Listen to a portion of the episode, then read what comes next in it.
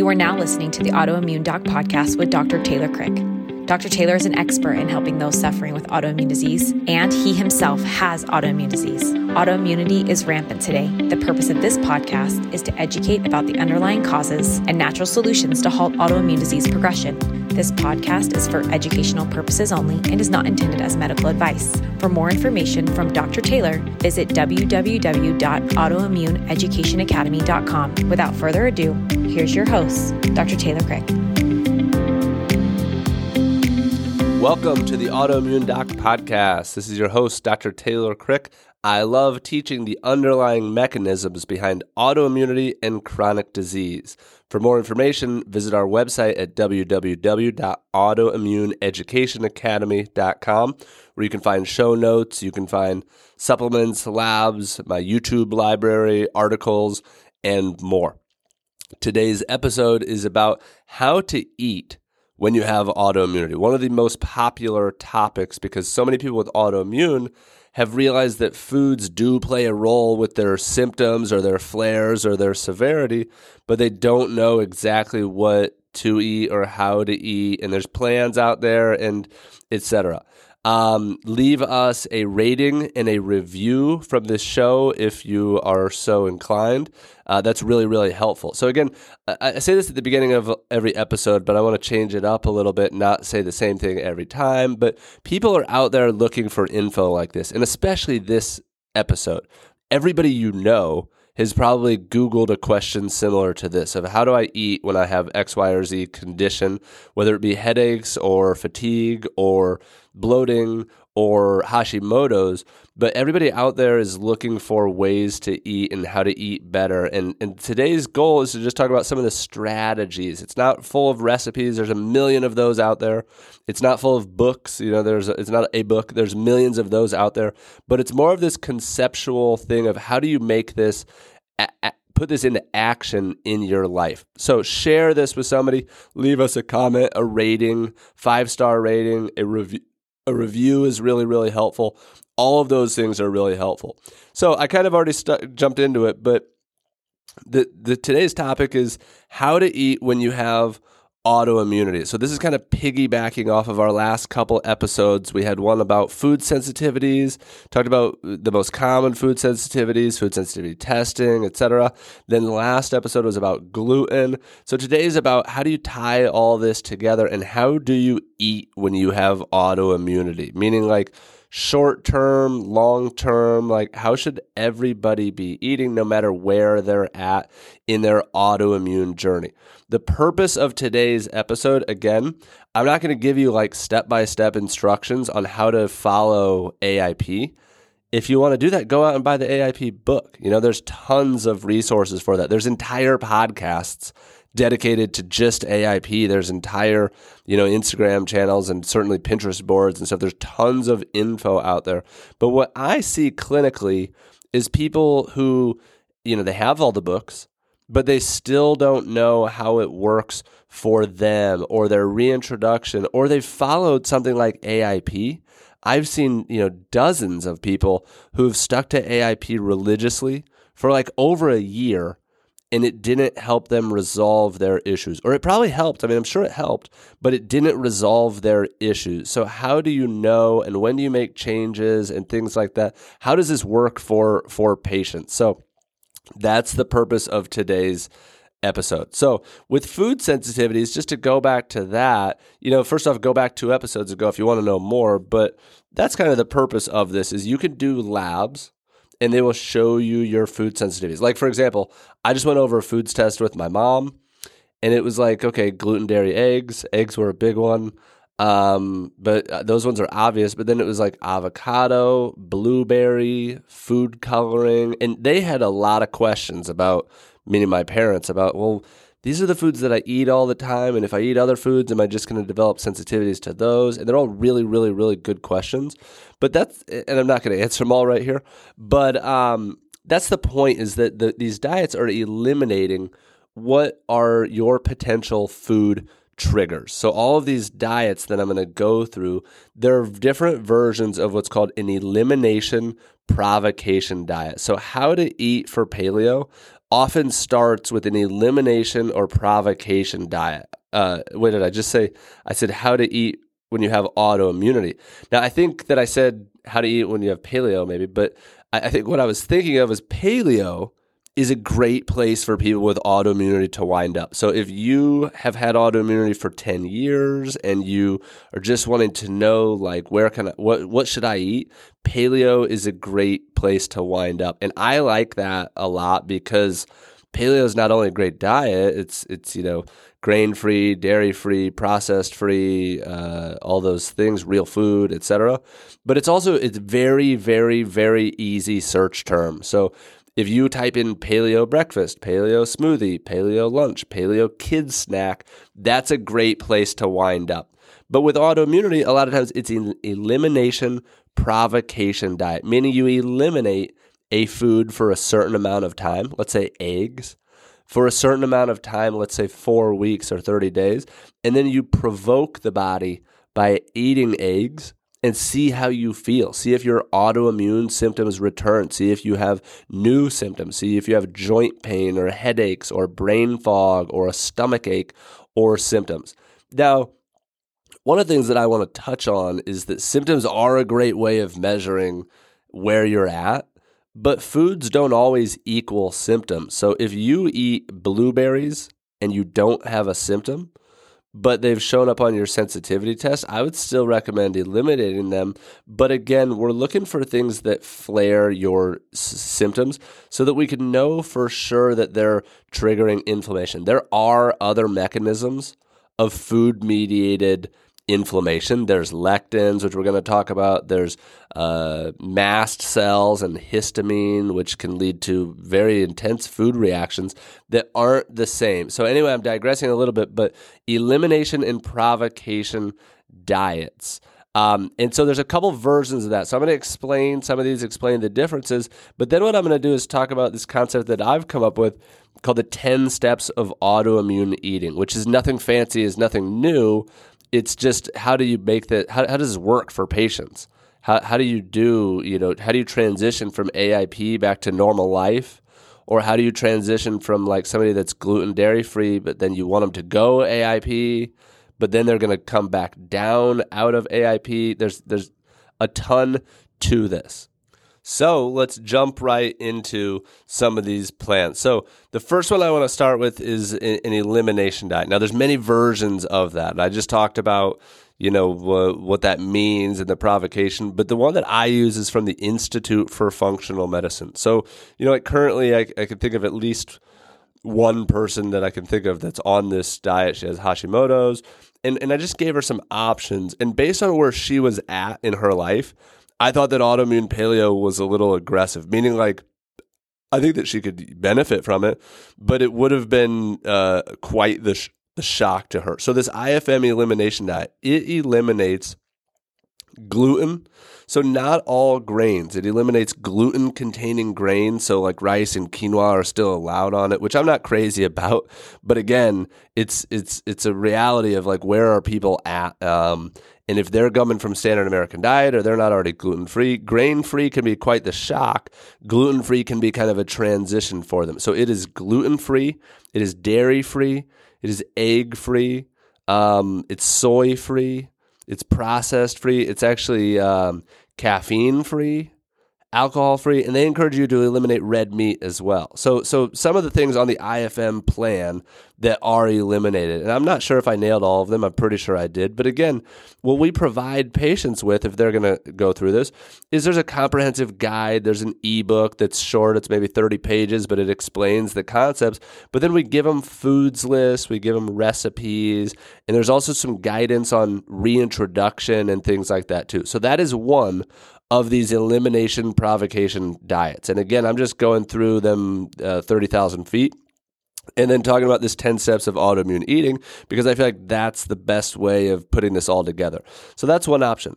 Another option is a whole 30. Very, very popular and really, really, you know, game changer for thrusting this into the limelight of of, you know, modern culture. You know, not necessarily now, but three, four years ago, Whole 30 was the most popular diet in America. Um, and it's still wildly, wildly popular. Hundreds of thousands of people have gone through Whole 30, and it's elim- an, an elimination diet. So it's a paleo based elimination diet. It eliminates all grains, all dairy, all processed foods, and even goes so far as to do things like uh, le- uh, legumes um, which we're going to talk about with AIP, but uh, alcohol and some other things. The other thing about Whole 30 is the, the point is that it's 30 days.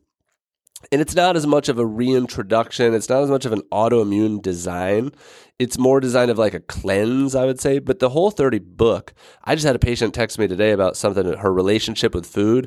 And I said, you need to get the whole 30 book because it's amazing for changing the way that people think about their food. So I think that whole 30 has done more for people just kind of connecting these dots conceptually. Uh, the meal plan is really good but then again, there's a ton of search terms. There's a ton of, you know, you could search Whole 30 recipes. There's entire Instagram accounts. There's entire podcasts dedicated to Whole 30. But it's another popular elimination provocation diet where for 30 days, you're cutting out these foods. The last one that I want to talk about and spend the most time on is autoimmune paleo because, you know, obviously for this podcast, being the autoimmune doc podcast, it's the one that most people have maybe heard of or have at least been familiar with and have maybe even, you know, dabbled with or have looked into. I would say that AIP is is restrictive. It is, you know, I had somebody in today. She's not a patient. She said, "Oh, this doc put me on this diet. It was gluten-free, dairy-free, sugar-free, but who could live like that?" And I said, "What?" You know, we kind of got there's kind of some tension there for a sec because I see people all the time that can do this. So it's totally doable. But again, AIP is the most restrictive of all these options. So autoimmune paleo, what that is, a very popular provocation elimination uh, diet that again eliminates the most problematic triggers for autoimmune. And again, with AIP, there's way more that goes into this. So the books that you need to get um, are books by Dr. Sarah Ballantyne and by Mickey Trescott. They're really, really good. I also have a whole video on YouTube just talking about the, the basics of AIP. So go to that video. I'll link it in the show notes. There's slides, there's different things that talk about what foods are eliminated. And then it talks about reintroducing the foods in stages. So that's probably the biggest thing with AIP is that it eliminates certain foods. So it eliminates grains, all grains, all dairy, eggs, nuts, seeds, legumes, nightshades, lectins, all these things are taken into consideration. Alcohol, caffeine, all possible triggers. So you're eliminating those for a period of time, but then you're starting to reintroduce. And so, again, with Whole 30 and with AIP, lectins can be a big problem for some people, but for some people, starting to pull out healthy, whole, real foods like tomatoes, they, they can't wrap their head around that. They, they think in their heads that tomatoes still very healthy, cucumbers still very healthy, um, bell peppers are still very healthy. So lectins are kind of the highest level of this. But then things are reintroduced. So in stage one, you're reintroducing things like egg yolks. Uh, legumes with edible pods, so snap peas, things like that.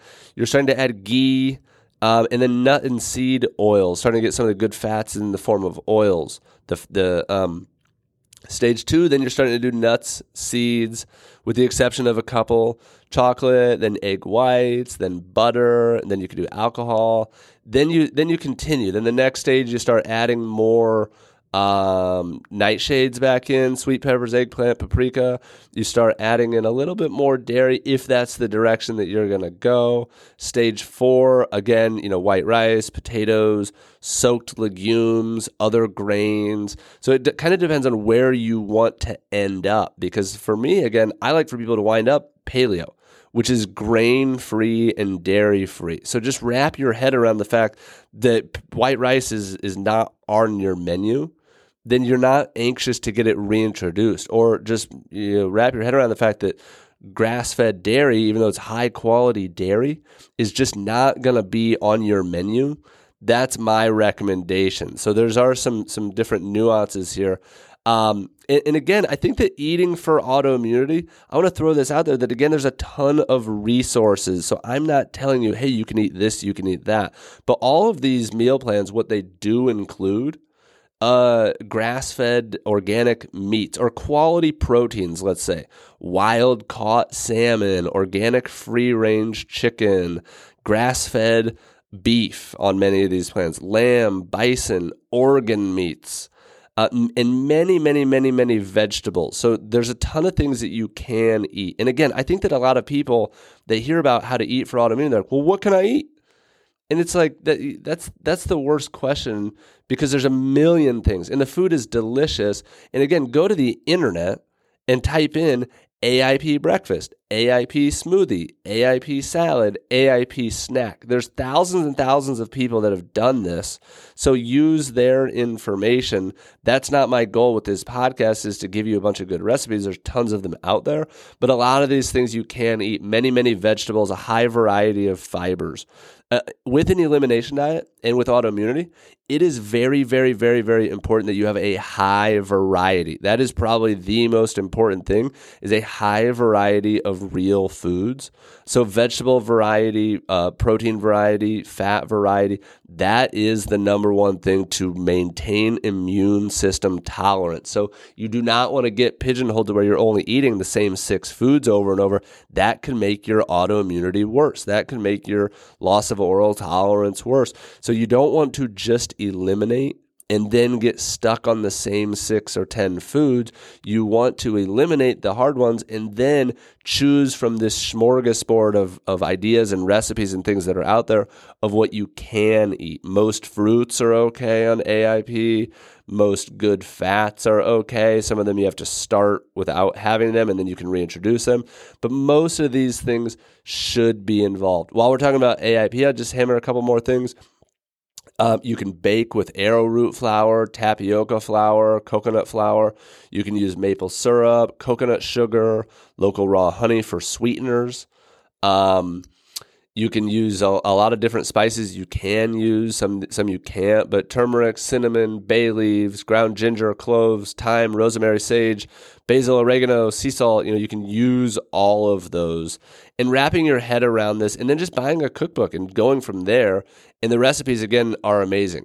So that's AIP, and those are some of the most popular elimination diets. But what I want to talk about last is this 10 steps of autoimmune eating. That's something that I came up with. That, it, again, is not rocket science, right? Um, and again, some of the resources out there that I want to give credit to Sarah Ballantyne, Mickey Trescott, Datis Kharrazian, my mentor, um, but uh, other people, you know, who've who've gone before me and done a lot of this work. But again, how do you make this work in real life? Or let's say you're not going to follow AIP exactly by the book and reintroduce in stages. How does this work? Or for somebody who has autoimmune for 10 years and they, they, they notice that they should be gluten and dairy free, but they don't necessarily notice that anything with nightshades or lectins how can we try this and then come back down? So these 10 steps, it's easier when you see it in front of you. Um, but we do have a, a graphic for this. But so step one, steps one through three are, are the baseline, the foundation. And for anybody listening to this podcast, for anybody out there, the point is, is that you might be at the ground floor right now, but where you should maintain is at least at step four if you have autoimmunity. So step one is eliminating processed foods. Step two is eliminating refined sugars. And step three is eliminating pesticides and GMOs. We call steps one through three just clean eating. Most people listening to this podcast, if you're not already taking those things into consideration, hit stop right now and just go work on your clean diet, your real food, anti inflammatory diet. Don't worry about gluten, don't worry about dairy. Just eat real food. And that's a huge start for most people in today's world. Step four, five, six, and seven are what we would call paleo. And there's different levels of, of, of this. Again, so paleo would be full blown step seven, but let's say somebody was just going to be gluten free. That's step number four. So again, step number four is gluten free. Step number five is dairy free. Step number six is soy free. And step number seven is other grains. So again, for most people where I said where I would want them to wind up with autoimmunity is at step number 7 is paleo or what we tell our patients too is I don't care if you're paleo-ish, meaning the right answer that's out there for how much gluten should you ever eat is zero, right? And the right I always tell patients is the right answer for how many cigarettes you should smoke in your life is zero, right? That's the correct answer. But can you have one? Yeah. Can you have two? Yeah. I mean, there's some kind of, of, of line there, and you don't want to find that line. But the point is paleo ish, meaning if you have little kids, if you're going on vacation, I, if you're not paleo all the time, I don't think that you need to have a tremendous amount of guilt or shame for that. I think that that's just called real life. Um, now, if your autoimmune is flared and you're currently symptomatic, then yeah, absolutely. But that's my point is paleo ish. But the point of this is let's say that you're at step number five, which is gluten and dairy free. So you're still doing rice, you're still doing quinoa, you're still doing gluten free bread, you're still doing gluten free wraps, but no dairy. But let's say that you have a flare. Well, you can go up to step seven for a period of time and eliminate all grains. So then you're going to cut out your gluten free bread or your gluten free pasta or your gluten free tortilla wrap or your rice or your quinoa or your oatmeal because those can all cross react with gluten. So again, go back to last episode, go back to the episode before that if that sounds crazy to you, but you might cut out all grains and it might be for two weeks or three weeks or four weeks while you are flared.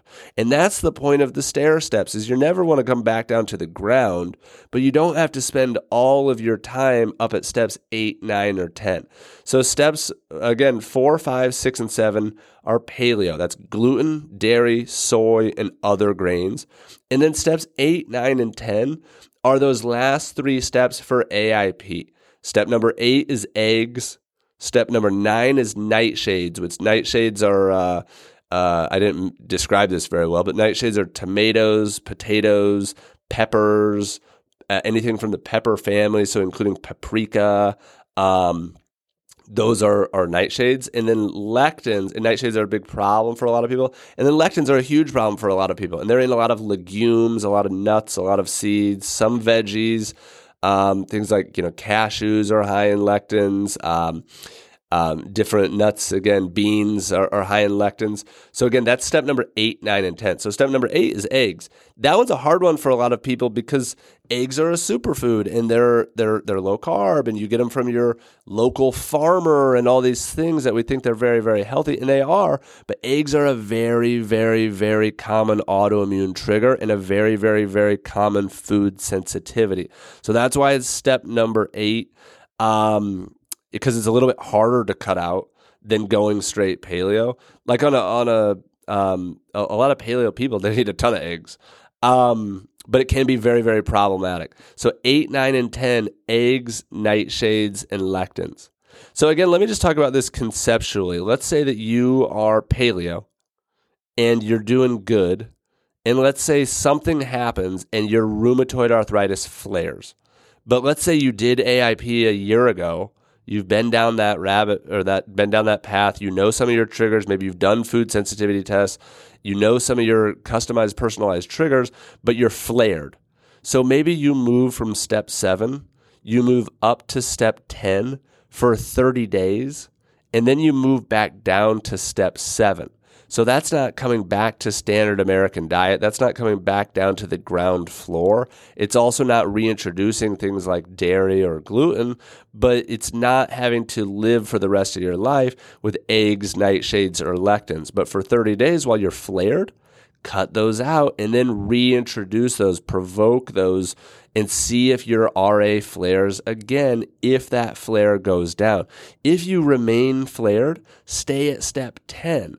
But the point is, is that as autoimmunity improves, as gut dysbiosis improves, as leaky gut improves, as all these healing things, as the immune tolerance improves, as this keeps going, I don't think that you necessarily have to be at step eight, nine, or 10 for life.